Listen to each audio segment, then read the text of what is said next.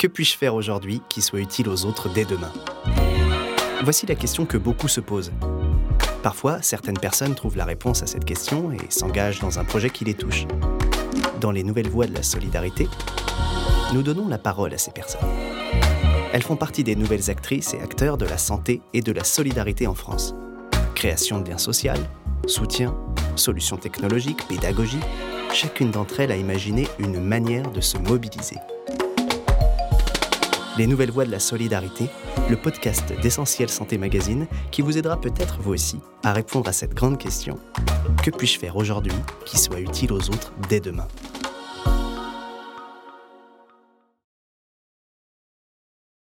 Bonjour Malika Darmunga. Bonjour. Vous êtes la fondatrice et la directrice de l'association Alter Soins 44. Cette association, en fait, fait bénéficier aux personnes en situation de précarité de consultations de médecine complémentaire. Et votre association existe depuis 2016 et elle est basée à Nantes. Comment elle est née cette idée, en fait, de donner accès aux médecines douces aux personnes en difficulté?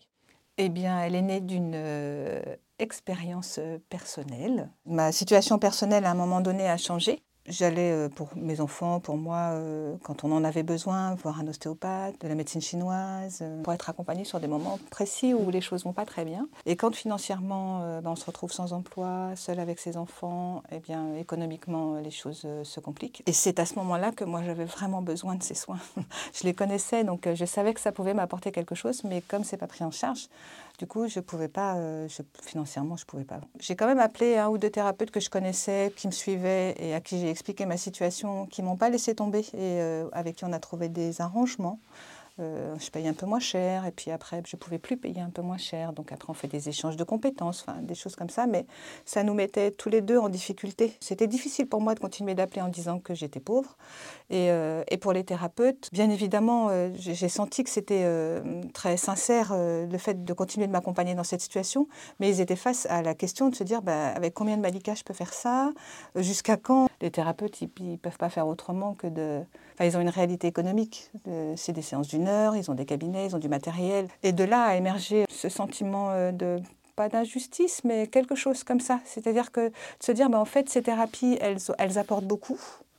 Néanmoins, elles ne sont accessibles qu'aux personnes qui auront les moyens financiers. Et les personnes qui ont les moyens financiers peuvent témoigner que c'est un, bon complément euh, de soins, de prendre soin de sa santé et tout ça. Donc un peu une médecine pour les riches. En gros, c'est ce que j'entendais autour de moi. J'ai eu envie de me dire il faudrait qu'il existe un endroit où on puisse aller euh, sans avoir à expliquer euh, qu'on n'a pas les moyens. Voilà. Et où les thérapeutes peuvent se dire ben voilà, là j'ai un cadre où je peux recevoir des personnes qui viendront jamais dans mon cabinet. J'ai donc échangé avec différentes personnes de mon entourage, d'abord personnel, des amis, en expliquant cette envie. J'étais au chômage, hein, c'était ce qu'on appelle chômeur longue durée. En fait, j'avais deux envies. J'avais envie de ça et j'avais envie bah, de rechercher un emploi, peu importe lequel, alimentaire et tout ça. Et puis quand je parlais de cette idée, euh, en fait, ce qu'on me voyait, c'est que j'avais des étoiles dans les yeux. J'étais euh, très animée. Même si c'était un projet qui pouvait sembler fou, en fait, euh, moi j'ai décidé de prendre mon bâton de pèlerin et puis de détester cette aventure. C'était, c'était vraiment fort à l'intérieur. S'engager pour les autres est toujours possible. La preuve dans les nouvelles voies de la solidarité. Vous avez donc créé votre association, mais pour que ça fonctionne, il fallait aussi réussir à convaincre des praticiens de venir bénévolement une fois par mois. Comment vous les avez trouvés? Alors, Les premiers thérapeutes que j'ai contactés, c'est ceux que je connaissais, qui m'ont dit un grand oui. Ce qu'ils m'ont dit, c'est qu'en fait, je portais le point de vue du bénéficiaire, de celui qui ne pouvait pas y aller, et que eux, en tant que thérapeutes, en fait, je leur apportais une solution collective d'une difficulté à laquelle ils étaient confrontés tout seuls dans leur cabinet. Donc, euh, ils trouvaient ça intéressant. Donc, après, on a travaillé à plusieurs avec euh, des thérapeutes, avec euh, des personnes de mon réseau qui ont déjà monté des projets et tout ça. On a vraiment construit ensemble pour se dire, voilà, un thérapeute, il vient, mais comment on organise ça?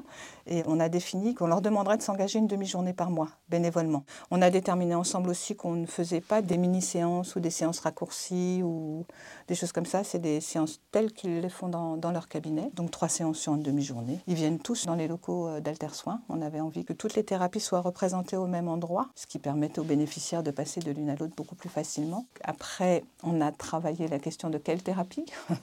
Parce que thérapie, médecine douce ou thérapie complémentaire, bah, il y en a multitude. On s'est arrêté sur un cadre qui était les thérapies reconnues par l'OMS. Et ensuite, quel thérapeute? Alors, Ceux qu'on connaît, super, mais moi j'en connaissais voilà, 5-6. On a démarré avec eux et ensuite on a déterminé ben, tout un process qui peut ressembler à un recrutement, mais qui est intéressant sur un dossier où on fait attention aux formations. Dans notre projet, on n'accueille pas de thérapeutes, par exemple, qu'on fait un week-end ou deux week-ends de formation sur une thérapie, parce que pour nous, ce n'est pas, pas suffisant. On accueille aussi des thérapeutes qui ont euh, déjà une expérience professionnelle, c'est-à-dire qu'ils ont déjà un cabinet démarré avec des bénéficiaires qui, pour certains, ont des vécus euh, tellement, tellement difficiles, tellement durs. C'est un peu, euh, voilà, on s'est dit, non, il faut, il faut vraiment que les thérapeutes aient déjà été confrontés à de la relation thérapeutique.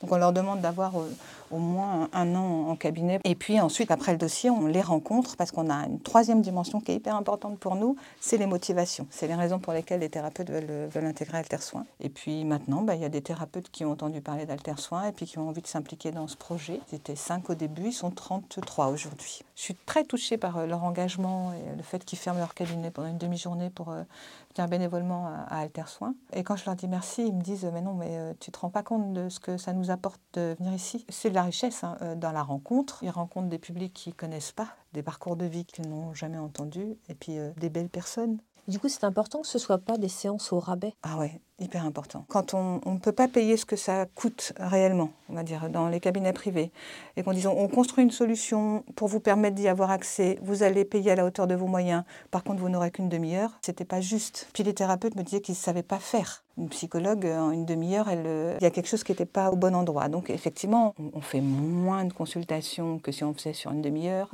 mais par contre, elles sont toutes de qualité. Et puis voilà, d'avoir cet espace euh, et ce temps qui est consacré euh, aux bénéficiaires, pour de vrai, on va dire, entre guillemets, c'est quelque chose que je ne lâcherai pas. Et c'est essentiel aussi que le bénéficiaire paie quand même quelque chose. Tout à fait, oui. Quand j'y pensais à ce projet, je me disais, en fait, il faut qu'on donne tous quelque chose à la hauteur de nos moyens. Il faut que ce soit équitable. On doit être à 3600 consultations depuis qu'on a démarré. On a peut-être sur les 3602 qui n'ont pas été payés. C'est c'est important pour les personnes de participer. Alors, ils ne payent pas le thérapeute, ils savent que le thérapeute est bénévole. Par contre, ils participent au fonctionnement de l'association. Ils adhèrent à l'association, comme les thérapeutes. Donc on est tous dans la même aventure, on est ensemble et on participe tous au fait que ça puisse fonctionner. Puis pour les bénéficiaires, ce qu'ils me renvoient, c'est qu'ils retrouvent leur dignité comme ça aussi. Quand je viens ici, je viens pas dans la posture du pauvre. Je viens dans la posture du j'ai besoin et ici c'est possible pour moi. Ça c'était important. Ça change tout. Hein. Et on a, je dirais, euh, je sais pas si c'est la majorité, mais quand même pas loin, euh, des personnes qui n'avaient jamais, jamais, jamais euh, fait appel à, ce type de thérapie. Ce qui leur fait du bien aux bénéficiaires, c'est de pouvoir avoir des séances individuelles pour eux, en fait. C'est des découvertes incroyables. Hein. On, vit des, choses folles à Enfin, dans le bon sens du terme, c'est vraiment... c'est émouvant, touchant et c'est une magnifique aventure. S'engager pour les autres est toujours possible. La preuve dans les nouvelles voies de la solidarité. Qui sont les personnes qui peuvent bénéficier de, de votre action et comment elles viennent jusqu'à vous? Le cadre qu'on a posé pour les bénéficiaires, c'est d'aller regarder les revenus au-delà duquel on peut se dire euh, bah, la personne, elle pourrait faire le choix en faisant un gros effort, mais quand même faire le choix d'aller dans les cabinets euh, des thérapeutes. Parce qu'on se positionne vraiment sur des personnes qui, même si elles en, ont très envie, c'est difficile pour elles euh, d'y aller. on a travaillé autour du quotient CAF du quotient familial, puisque là, du coup, tout le travail est fait sur les revenus. Donc, toute personne qui a un quotient familial CAF inférieur ou égal à 700 euros a accès aux, soins Altersoins, aux tarifs d'Altersoins. Au tout début, moi, je suis allée rencontrer euh, des structures, euh, des associations qui accompagnent euh, des personnes en situation de précarité dans les quartiers, des associations qui accompagnent des personnes atteintes de maladies chroniques. Puis après, le bouche à oreille a fonctionné et maintenant, alors, on a des conventions avec des partenaires, comme la passerelle pour l'emploi de l'ADAPEI, par exemple, ou l'association Toi à moi, où on travaille ensemble à construire le, pont, le lien, pour que leurs bénéficiaires puissent venir à Altersoin. Les, les assistantes sociales aussi, les CCAS. Et quelles sont les raisons qui les amènent à venir? Alors en ce moment, euh, on a beaucoup de mal-être, d'angoisse, d'anxiété, euh, besoin d'aide, de douleur aussi euh, corporelle. On a énormément de personnes qui sont atteintes de maladies chroniques, qui viennent à Altersoin, c'est-à-dire qu'ils ont des réponses à l'hôpital qui parfois ne suffisent pas et du coup viennent chercher un complément, autre chose, euh, des techniques comme de la sophrologie, de la méditation. Les retours qu'on a des, bénéficiaires, c'est que ce qu'ils me disent, en fait, j'ai appris comment fonctionnait mon corps grâce à vous. Maintenant, je sais comment ça marche. Donc, du coup, je peux mieux m'en occuper. Je peux mieux sentir quand là, il y a quelque chose euh, qui se passe. Je suis plus à l'écoute de mon corps. Ce qu'ils nous disent, en tous les cas, c'est euh, qu'ils se sentent entendus, écoutés et pas jugés. Et, que, du coup, c'est comme s'ils retrouvaient leur, euh, leur humanité. Merci beaucoup d'avoir écouté cet épisode des Nouvelles Voix de la Solidarité. N'hésitez pas à nous laisser des commentaires et à nous apporter vos étoiles pour nous aider à diffuser largement ces initiatives utiles et solidaires. Rejoignez également tous les autres auditories de ce programme sur notre Facebook, Twitter ou Instagram, at Essentiel Santé Magazine. Vous pouvez y partager votre avis, vos envies, vos projets solidaires. Retrouvez également tous les épisodes et tous nos portraits de personnes engagées sur le www.essentiel-santé-magazine.fr. À bientôt!